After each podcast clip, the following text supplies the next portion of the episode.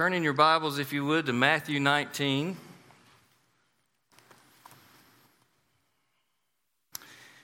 And when you find Matthew 19, uh, if you'll also mark Deuteronomy 6 and Psalm 78.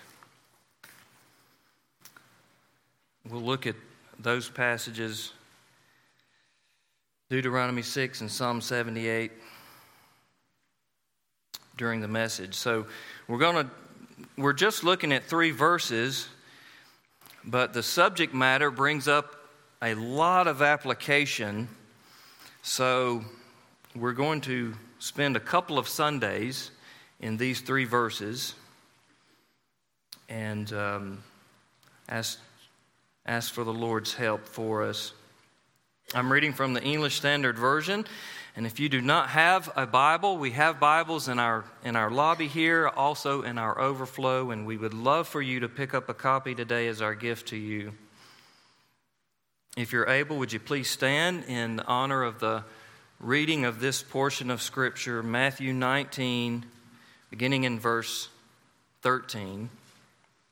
And we're picking up here from our study through the Gospel of Matthew. So we stepped away for a, uh, a couple of weeks. Now we're getting right back. We're picking up right where we left off. We finished up in 12, so we're picking up here in 13. Then children were brought to him that he might lay his hands on them and pray. The disciples rebuked the people. But Jesus said, Let the little children come to me, and do not hinder them, for to such belongs the kingdom of heaven. And he laid his hands on them and went away. Thank you bringing our children to Jesus. Bringing our children to Jesus. Let's pray.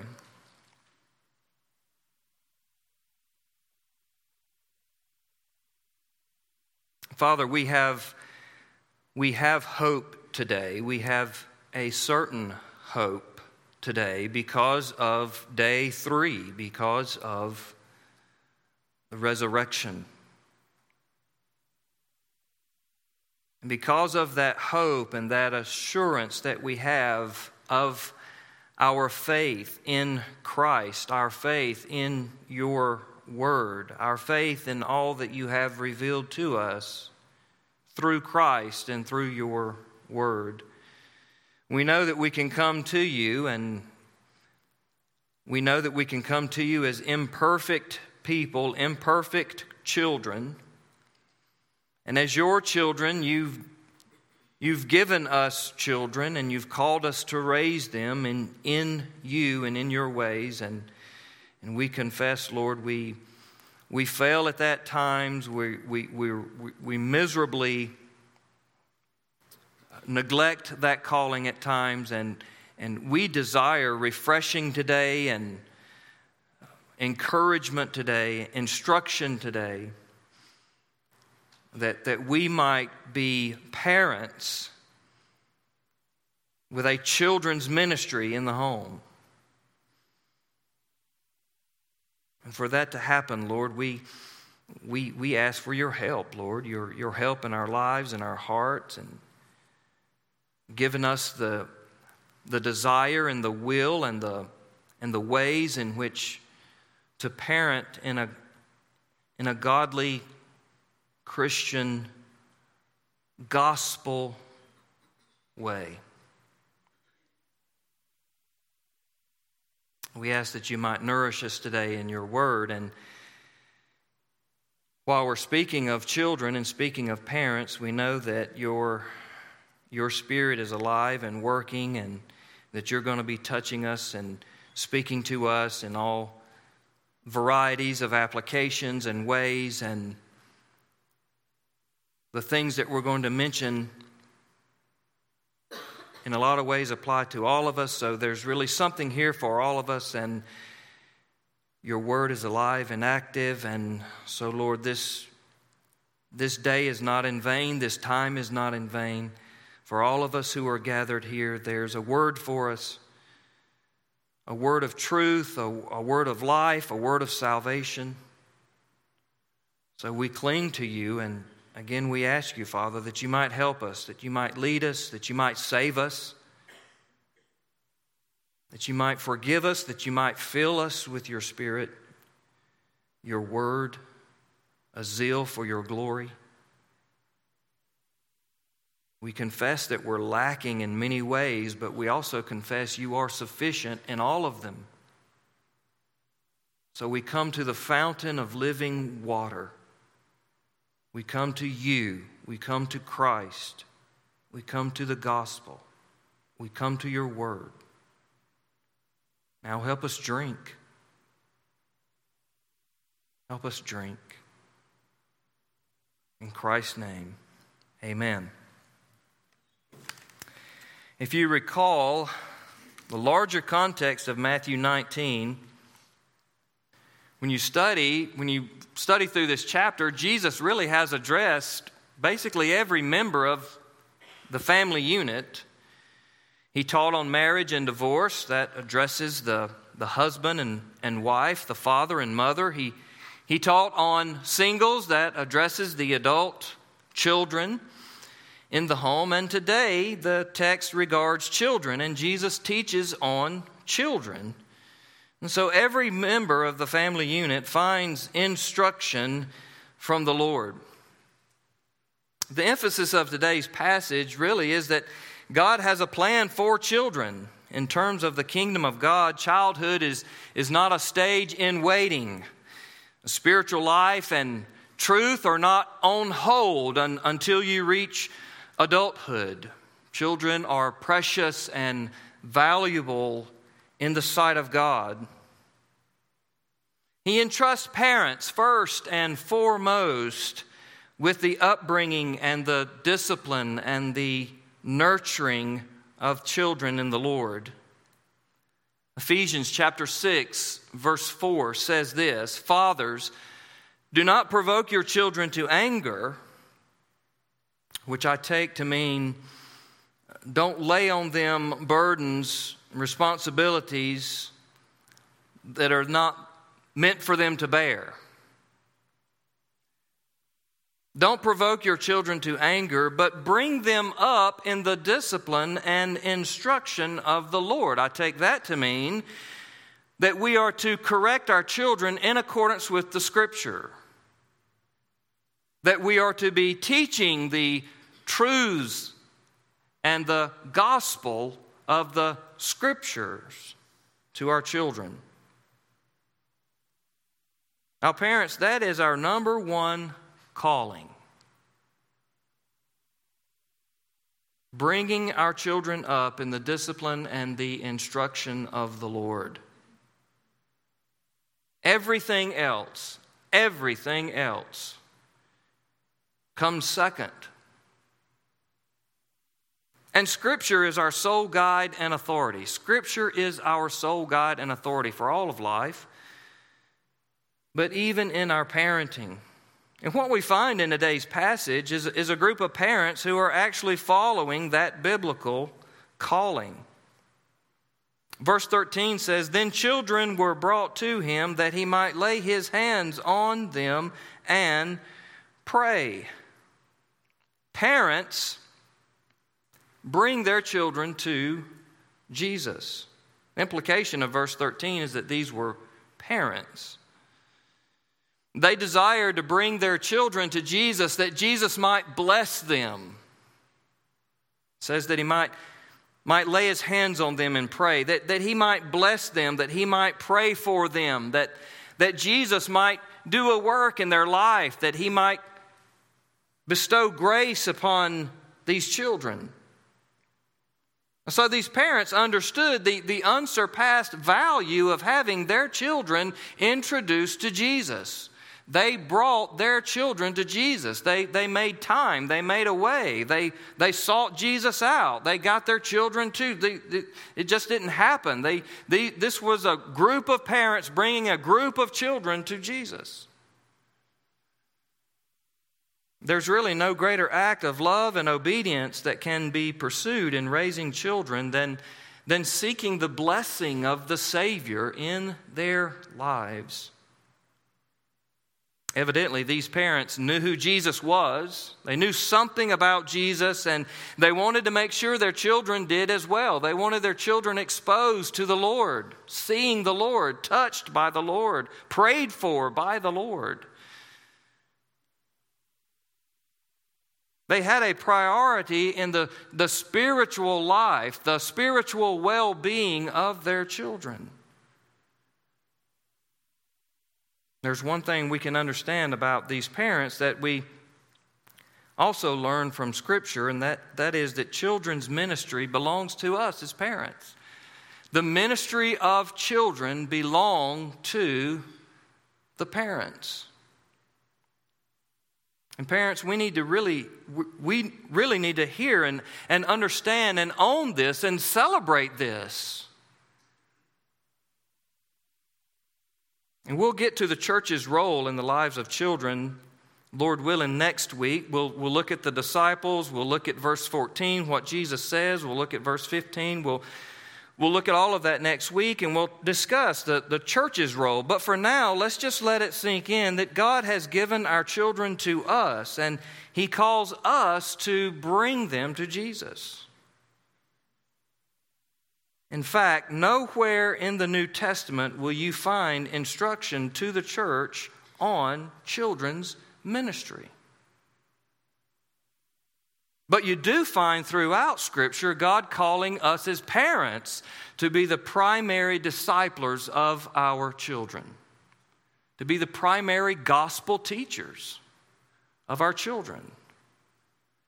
So, for that, let's look at Deuteronomy 6.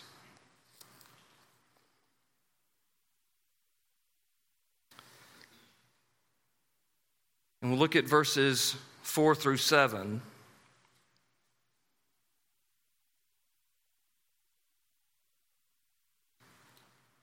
Deuteronomy 6, verses 4 through 7. Hear, O Israel, the Lord our God, the Lord is one. You shall love the Lord your God with all your heart, and with all your soul, and with all your might. And these words that I command you today shall be on your heart. You shall teach them diligently to your children. Not just teach them to your children, but teach them diligently to your children, and shall talk of them when you sit in your house, and when you walk by the way, and when you lie down, and when you rise. In other words, in the home of believing parents, should be found an, ongoing discipleship of their children, exposing them to the gospel, teaching them the things of God. In, all, in all seasons and all times and in all places, there's this ongoing pattern that the things of God are being relayed to our children, communicated, illustrated, talked about, celebrated, rejoiced in. Look at Psalm 78.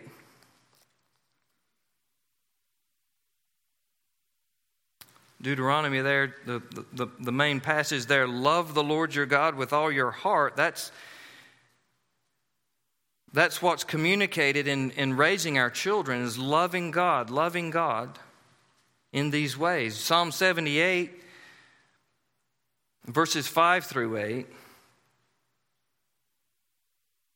He established a testimony in Jacob and appointed a law in Israel, which he commanded our fathers to teach to their children. Now, that's, that's talking about Deuteronomy 6.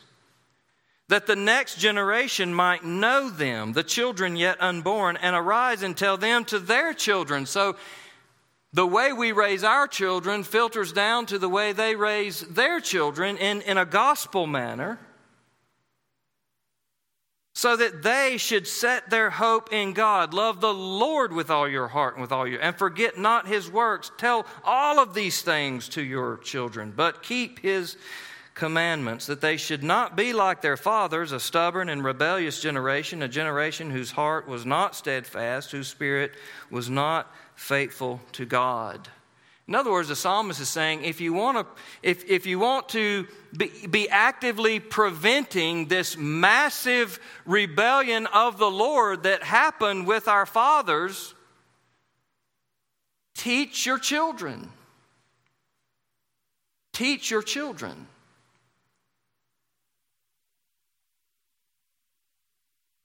That's really the the main calling for us as, as parents, if you, if you see things that are wrong in the world, things that, the things that are wrong in life, things, things that have been done wrong, said wrong, the Bible's answer for us as parents teach your children the things of God, teach them about God, rejoice in God, love the Lord, communicate that in all kinds of ways. We've already touched on the passage in Ephesians 6. So you see Old Testament, you see New Testament. God's primary means for the salvation and discipleship of our children is, is given to us, it's gifted to us. And can there be a greater joy for a parent than to lead their child to Christ and, and nurture that child in their walk with the Lord? On up until that child, again, going back to Psalm 78, that child is raising children to know the Lord and walk with the Lord. That is our primary calling. There's a lot of responsibility that comes with parenting. There's a lot of things that we must do. There's a lot of responsibilities. There's a lot of ways in which we care for our children physically and mentally and emotionally in all kinds of ways. But the Bible's answer has always been to society, to the church, parents, raise your children in the Lord. Which raises the question for us, doesn't it? How do we bring our children to Jesus? That is, that is the goal of gospel Christian parenting. That we are constantly in a, in a way, not a perfect way, none of us are perfect. We're imperfect people, we're imperfect parents. But the trajectory of our lives and the goal and, and the, the striving of our lives as Christian parenting, bringing children to Jesus, how do we do that? Here's the main application point for us today. We bring our children to Jesus by explaining, illustrating, and displaying the gospel as our salvation and our life. That's the main point. How do we bring our children to Jesus? Here's the main idea we bring our children to Jesus as parents by explaining, illustrating, and displaying the gospel as our salvation and our life. So, under that umbrella, we're going we're going to look at five practical ways and five personal ways. I know you see in your bulletin six, and it'll probably show on the screen six, but I've combined a couple of things, so it's five, keeping the number the same, keeps it simple. Five practical ways, five personal ways that we can pursue the goal. And, and the goal, bringing our children to Jesus, how? Explaining, illustrating, displaying that the gospel is our salvation and our life. So, five practical ways of bringing our children to Jesus in that manner. Number one, stories that explain the gospel and affirm biblical truth. Stories. Read to your children, read with your children. And when I say children, all through this message, of course, you, you know I mean that age appropriate. So they're, they're little children and they're teenagers, and you adjust according to ages. But there, there are books for children that explain the gospel, illustrate the gospel. A good website to go to to look up for any any segment is WTSbooks.org. WTSbooks.org, and you can look at age categories, and there's, they always have solid, good material. Devotions, even movies. that you can use. You, you can explain, you can discuss what's going on and what the picture says and use examples. You can discuss sermons. You can discuss Sunday school lessons. You can discuss Awana verses. Not just make sure that they can recite the verse, but do they understand what the verse means? What, what is that communicating about God, about sin, about Jesus, about us? The idea here is to utilize a variety of sources, utilize everything, everything you can get your hands on. To illustrate, to read, to discuss. Look for ways to discuss, different ways to approach, different ways to show. Our testimonies, secondly, our testimonies. Find the right time and the occasion to share your testimony with your children. There are two types of testimonies, right? There's the testimony of how I came to faith in Christ, and our children need to hear how did what happened in mom and dad's life that they trusted Christ? When did they trust Christ? How did they trust Christ? For that, we got to go back and evaluate our own salvation experience, right? For that, we've got to make sure that we have indeed come to faith in Christ and we've been converted and we've been made new in Christ and we have a testimony to share with our children. And if you look back in your life and you say, Well, I'm getting ready to share my testimony with my child, but I really don't have one. I mean, I grew up in church. And the way I've understood it, I've always been a Christian, but I really don't have a, a, an occasion in my life in which I was converted, in which I was made new, in which I surrendered to Christ.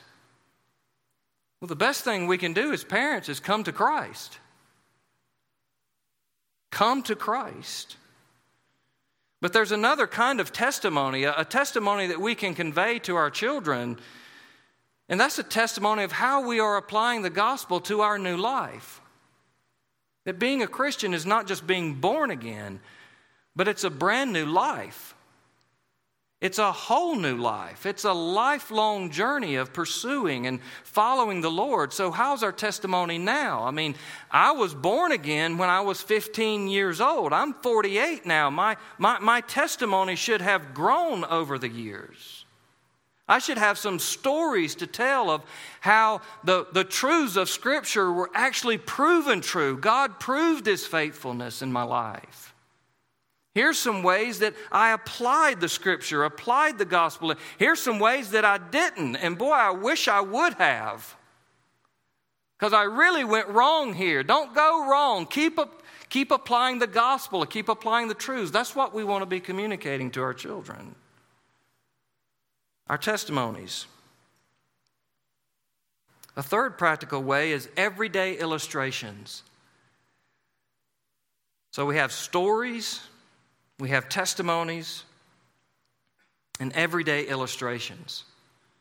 Looking for those everyday illustrations as occasions to illustrate the gospel, driving down the road or, or, or, or busy doing something or, or, or out in the yard or what it, whatever it might be, looking for those opportunities to illustrate, to show the gospel in a way in which it pictures, and so children can begin to grasp those concepts and ideas of truth and gospel and salvation.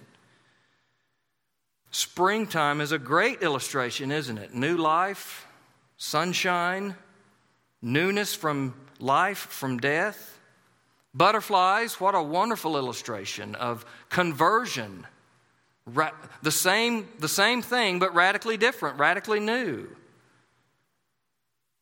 Here's an occasion when, when our children sin, when our children do wrong, when our children disobey, when they talk back, when our children sin. After we have corrected them for that, then we take the occasion to open up the gospel to apply the gospel. See, that's why we need a Savior. That's why you need a Savior. That's why Jesus came.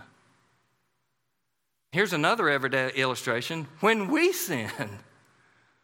When we sin, when we say the wrong thing, when we do the wrong thing, and we have to say, hey, dad was wrong. Dad, I- am sorry. I sinned. I should not have said that. I should not have reacted that way. And that's why dad needs a Savior. That's why the gospel is such good news.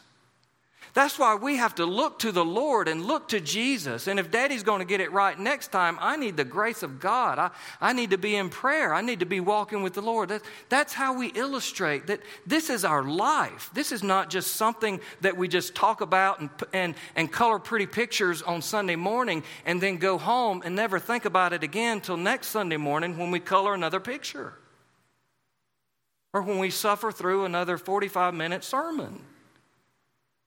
This is our life. Christ is our life. Christ is our treasure. And this is how we live for Him. And this is the difference that He makes in us. Church everyday illustrations, communion. When we take communion, what a, what a dynamic opportunity to illustrate and explain the gospel on the way home or around the lunch table. Baptism, another wonderful way. Weddings, Another wonderful way to explain the gospel. Funerals. Another way to explain the hope of the gospel and the resurrection and everlasting life and Christ dying for our sin and everyday illustrations. So, stories, our testimonies, everyday illustrations. Again, these parents in verse 13, they, they were intentional, they scheduled, they planned, they took their children to sp- expose them to Jesus, to have the Lord bless them. How do we do that? Here's some practical ways. Fourth way family worship. Family worship. Let's make sure, moms and dads, let's make sure that Sundays are not the only days of worship. That we are worshiping throughout the week with our families.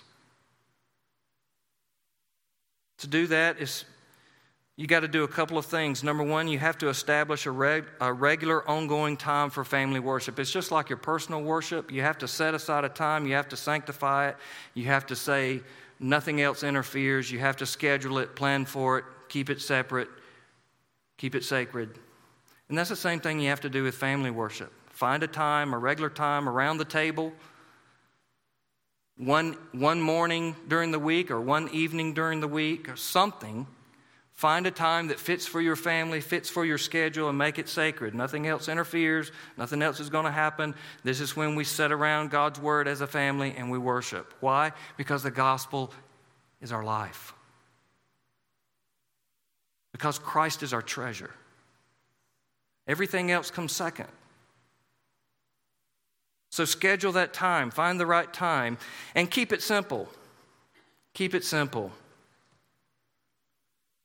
this is what we do. We keep it very simple. We, we read a portion of Scripture, explain it, apply it. So we talk about it, we read a portion, we explain what's, what's being said here and how does that apply to our lives? How do we do that? How do we follow that? What would that look like? And then pray together.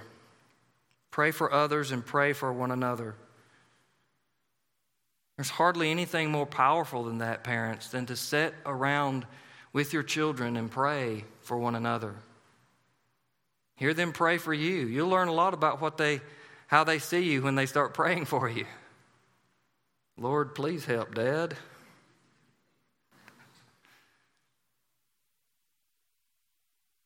And they'll learn a lot about you and they'll learn a lot about the gospel and how you pray for them. They'll learn a lot about what's most important in the world about how you, when they hear you pray.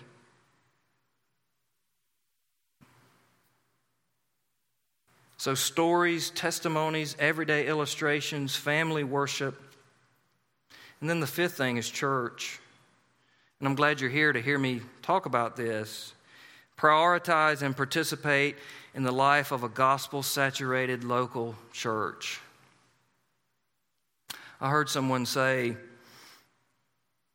recently don't go to the church closest to your house, go to the church closest to Scripture. And I pray we are one of those and or becoming one of those. No church is perfect. But we've gotten to a place in our culture that we live as if as though we are quite comfortable in our quote unquote Christianity without the church.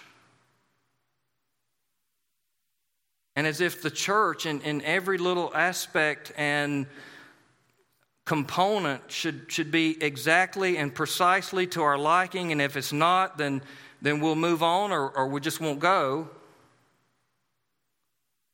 We live in a way in which church has taken more than a back seat. We live in that kind of society, we live in that kind of world, and it, uh, uh, unless God grants revival, and He always can, and we pray that He will, it's, the, the, it's not, the, the switch is not going to flip. The trajectory is going to remain the same apart from a remarkable move of God. And I get why people give up on church. It's, it's full of sinners. You get a bunch of sinners in the same place at the same time, and things don't always work well. Things don't always go well. We have our cliques, we have our quirks, we have our differences. There are things here at Grassy Pond that you don't prefer, that's not to your liking, that's not to your opinion. Sometimes we don't get along. There are all kinds of distractions. There's, there's a thousand other things to do at 10 o'clock on Sunday morning.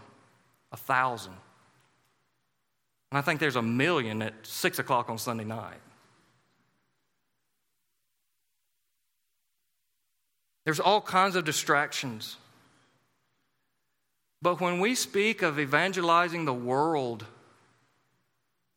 and when we speak of growing in the grace of God, and when we speak of being rooted and grounded in the truth, the local church is still God's plan A, and He does not have a plan B. There is no plan B. He has not called the nonprofit organization to fulfill the role of the church. He hasn't called the family to fulfill the role of the church. He's called the family and he's called the church. You've heard the saying when you find the perfect church, don't join it. You'll mess it up. Right? The truth is, there is no perfect church. The church is made up of imperfect people led by imperfect pastors, but who are gathered and who exist because of a perfect Savior, because of a perfect book and because of a perfect eternal life that is ours in Him. Again, the gospel is our salvation and it's our life. It's absolutely everything. Church is messy at times. But it's when we turn to God in the mess and follow the Lord that we grow and we display the gospel. We don't display the gospel when church is secondary and when we leave it or neglect it or get along without it. It's still God's people, it's still Christ's bride. The church is where truth is affirmed. Uh, there, there's no greater thing to do as parents. If you're teaching your children the truth, where else are you going to take your children where the truth of Scripture is going to be affirmed and reaffirmed in their lives. Again, it's got to be a gospel loving church. The gospel is proclaimed in the local church. Believers are encouraged and strengthened in the Lord in the local church. Five practical ways of bringing our children to Jesus. Now, here are five personal ways so, really, really examining, mom and dad, really examining our own hearts and, and our own ways, five personal ways to bring our children to Jesus. Number one, it begins with our own heart and life. Children's ministry begins with the parents. The children in verse 13 didn't just show up, they didn't organize a field trip to Jesus. It begins in our own heart and our, in our life. Is Christ our greatest treasure? Is there sufficient evidence in our lives that, that our children know we treasure Christ above all? And children can spot hypocrisy a mile away, can everything, or if he's simply an add on something somewhere down the line of our loves. Is Christ our treasure or nothing more than an admission ticket? It begins in our own hearts and lives. Bringing our children to Jesus, the first thing they must see is that we, we are at the feet of Jesus. We are, he's the greatest treasure in the universe. We're so prone to place other things and people foremost in our hearts where, where only Christ can reign. The heart, the fallen heart, the sinful heart is, is literally an idol factory. We are constantly producing and thinking and being lured by and distracted by things that take our, the priority, the first and foremost priority of our heart and our affection away from the Lord. As parents, we love our children. We would do anything we could for them. But if we're not careful, we can easily place them in our hearts where only Christ should reside. Our children can become our idols very easily. We can become to live life, we can come to live life for them rather than for Christ. We begin, we begin to center the home around them rather than Christ. It's so easy to do as parents. We love them, we want the best for them, we want to do for them, and on and on and on until all of a sudden, for them becomes the paradigm for everything instead of Christ. When we do that, parents, that's not love. We think that's love. It feels like that's love. It seems to be love. But it's not in their best interest. It's certainly not in ours when children become our idols.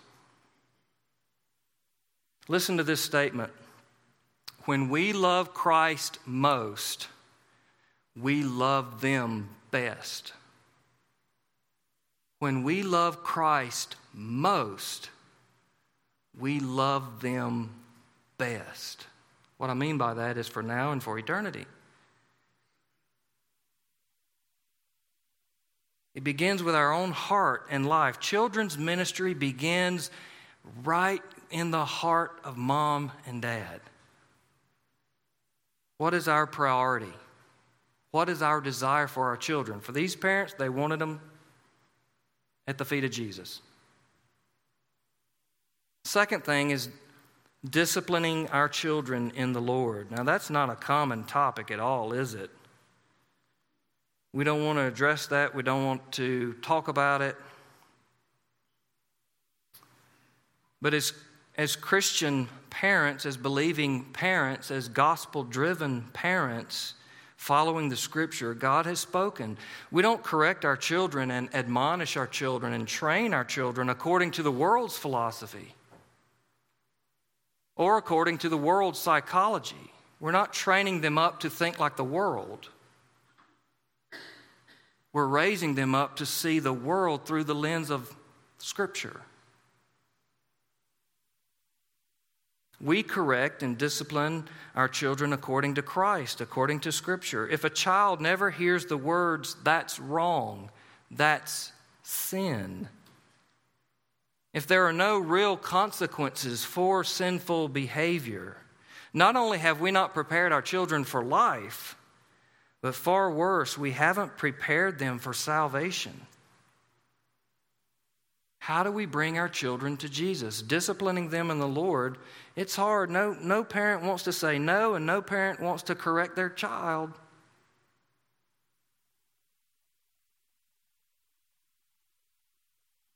It's not easy, it's not fun.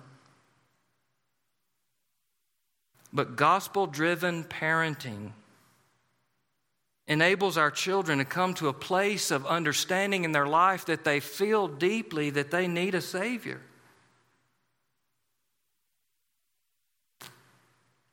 They don't always get it right. They can't always get it right.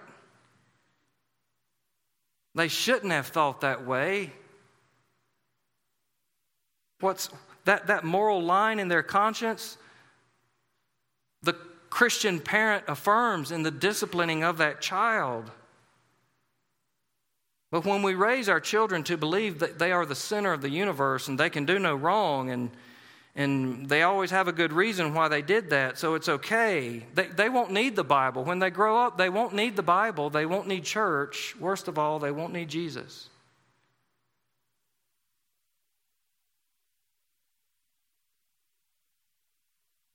One thing we must keep in mind, parents, when we correct our children, always explain the reason. Always give the reason why behavior is either acceptable or unacceptable. In other words, we have to take them to Scripture. We have to take them to the gospel. We have to take them to the Creator, to the Savior. We must be careful not to unknowingly communicate that being a Christian is nothing more than being moral. So we can't just say, you shouldn't do that or you should do this. We got to explain why from the Scripture. Why is it that God says this? Why is God like this? Christianity is more than moralism, so we got to communicate that. We also have to be careful that we're not simply providing them a, a list of rules, a legalistic fundamentalism approach. That's not Christianity, just keeping these rules and not doing this and doing this. But explaining to them the reason why we are adhering to God's word is because He has the words of life. God's words are the path to life and salvation. In any other way is sin and death and destruction. So there's our own heart, there's the way we discipline our children. Third is the worship of the Lord how we worship. As parents, how do we worship? There's a couple of things here I just want to ask us. Do our children see us worship at home? Is the gospel our life in such a way that a day doesn't go by until we've spent time with our Father and our children have noticed that? Our children see that. Dad spends time with Jesus a lot. Mom spends time with Jesus a lot. Why do they do that? Are they trying to check off a box? Are they trying to keep a list of do's and don'ts? Or is it evident that they do that because they're in love with Jesus? They're, they're in love with their Heavenly Father. Do our children hear us pray? Do our children see us pray? How do we worship? Do we worship? Is the gospel our life? Is Christ our treasure? How do we worship? Do our children see us worship at home? Secondly, how about our worship at church? How about our worship at church? Do we sing the truths of God from our hearts or do we just kind of mumble through?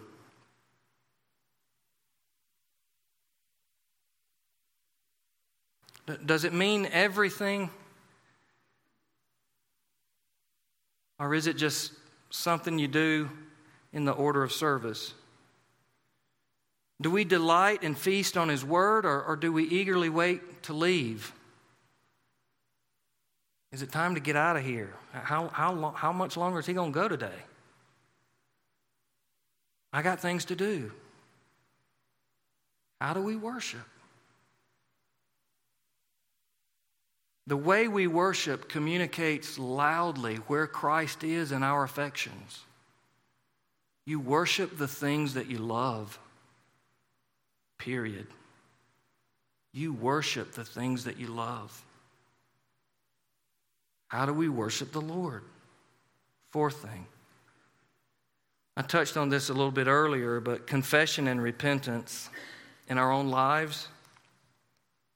And what I mean by that is nothing really demonstrates the gospel uh, in our own lives quite like being willing to confess and repent when we are wrong, when we sin. When our children observe that we are quick to repent of our own wrongdoing, uh, quick to, quick to acknowledge Hey, I shouldn't have said that. I'm sorry. That was wrong. That was sinful. They are seeing that this new life in Christ in action. That it's not just words, but it's actually something that dad is applying, that, that mom is striving for. That they are, they are striving to please the Lord. Last thing Fifth thing, here's just a, a few questions just to leave us with as parents. How do we bring our children to Jesus? Three questions here. What has our faith in Christ cost us? You see, I, don't know of anything that can communicate to our children how much Christ is our treasure than if He really is our treasure, somewhere along the way it's going to cost us something. There's going to be a price to pay. Jesus clearly taught it, the New Testament clearly teaches it. And when our children see that it cost us something, but that's okay because those, those other things are not our treasure, Christ is.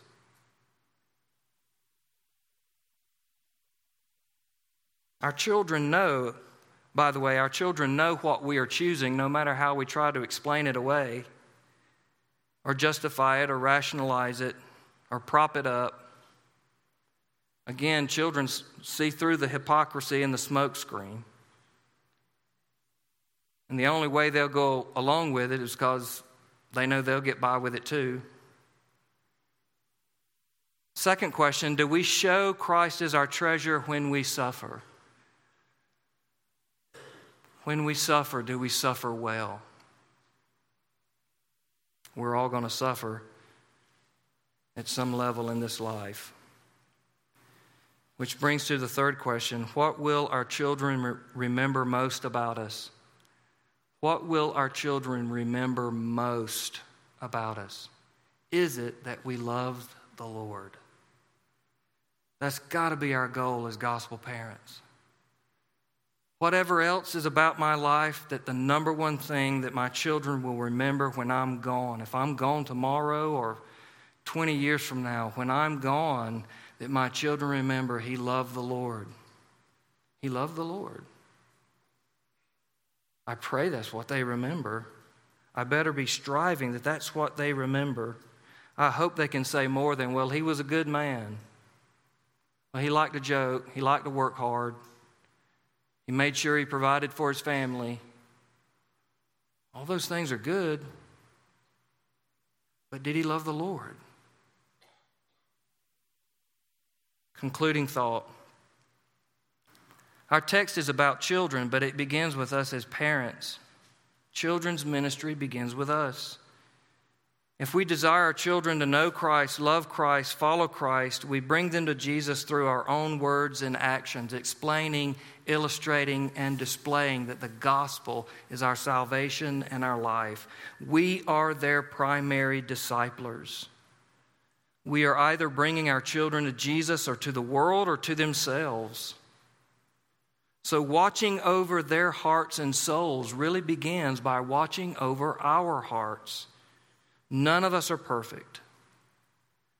All of us have room to grow. All of us. I'm a parent.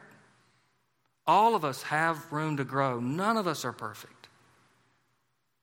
So, what is the trajectory and the direction of our lives? Are we parenting a gospel children's ministry?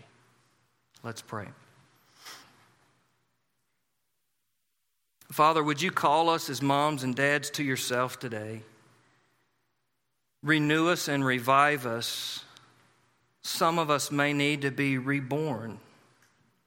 But prepare us, Father, and make us gospel moms and dads that live the gospel, love the gospel, treasure the gospel, and thereby explain it and illustrate it and display it. We all have room to grow, places to look after, things to give attention to. But it begins with us being consumed with Christ and everything else. It'll just be beating the air if we're trying to do all this just to try to do it, if we don't first and foremost in our own hearts and lives love the Lord. So, Lord, would you do that great work first and foremost in us, that miraculous work in our own hearts, filling us with the love of Christ, and let that be the driving force and the energy and the determination to live out our lives as moms and dads with a gospel children's ministry at home. Revive us, O Lord. Revive us. We ask it in Christ's name. Amen. You have been listening to the sermon ministry of Will Owens, pastor of Grassy Pond Baptist Church, Gaffney, South Carolina. Be sure to visit willowens.com to hear more sermons, read blogs, and learn more about the missions branch P67 Missions. Again, thank you for listening to Will Owens.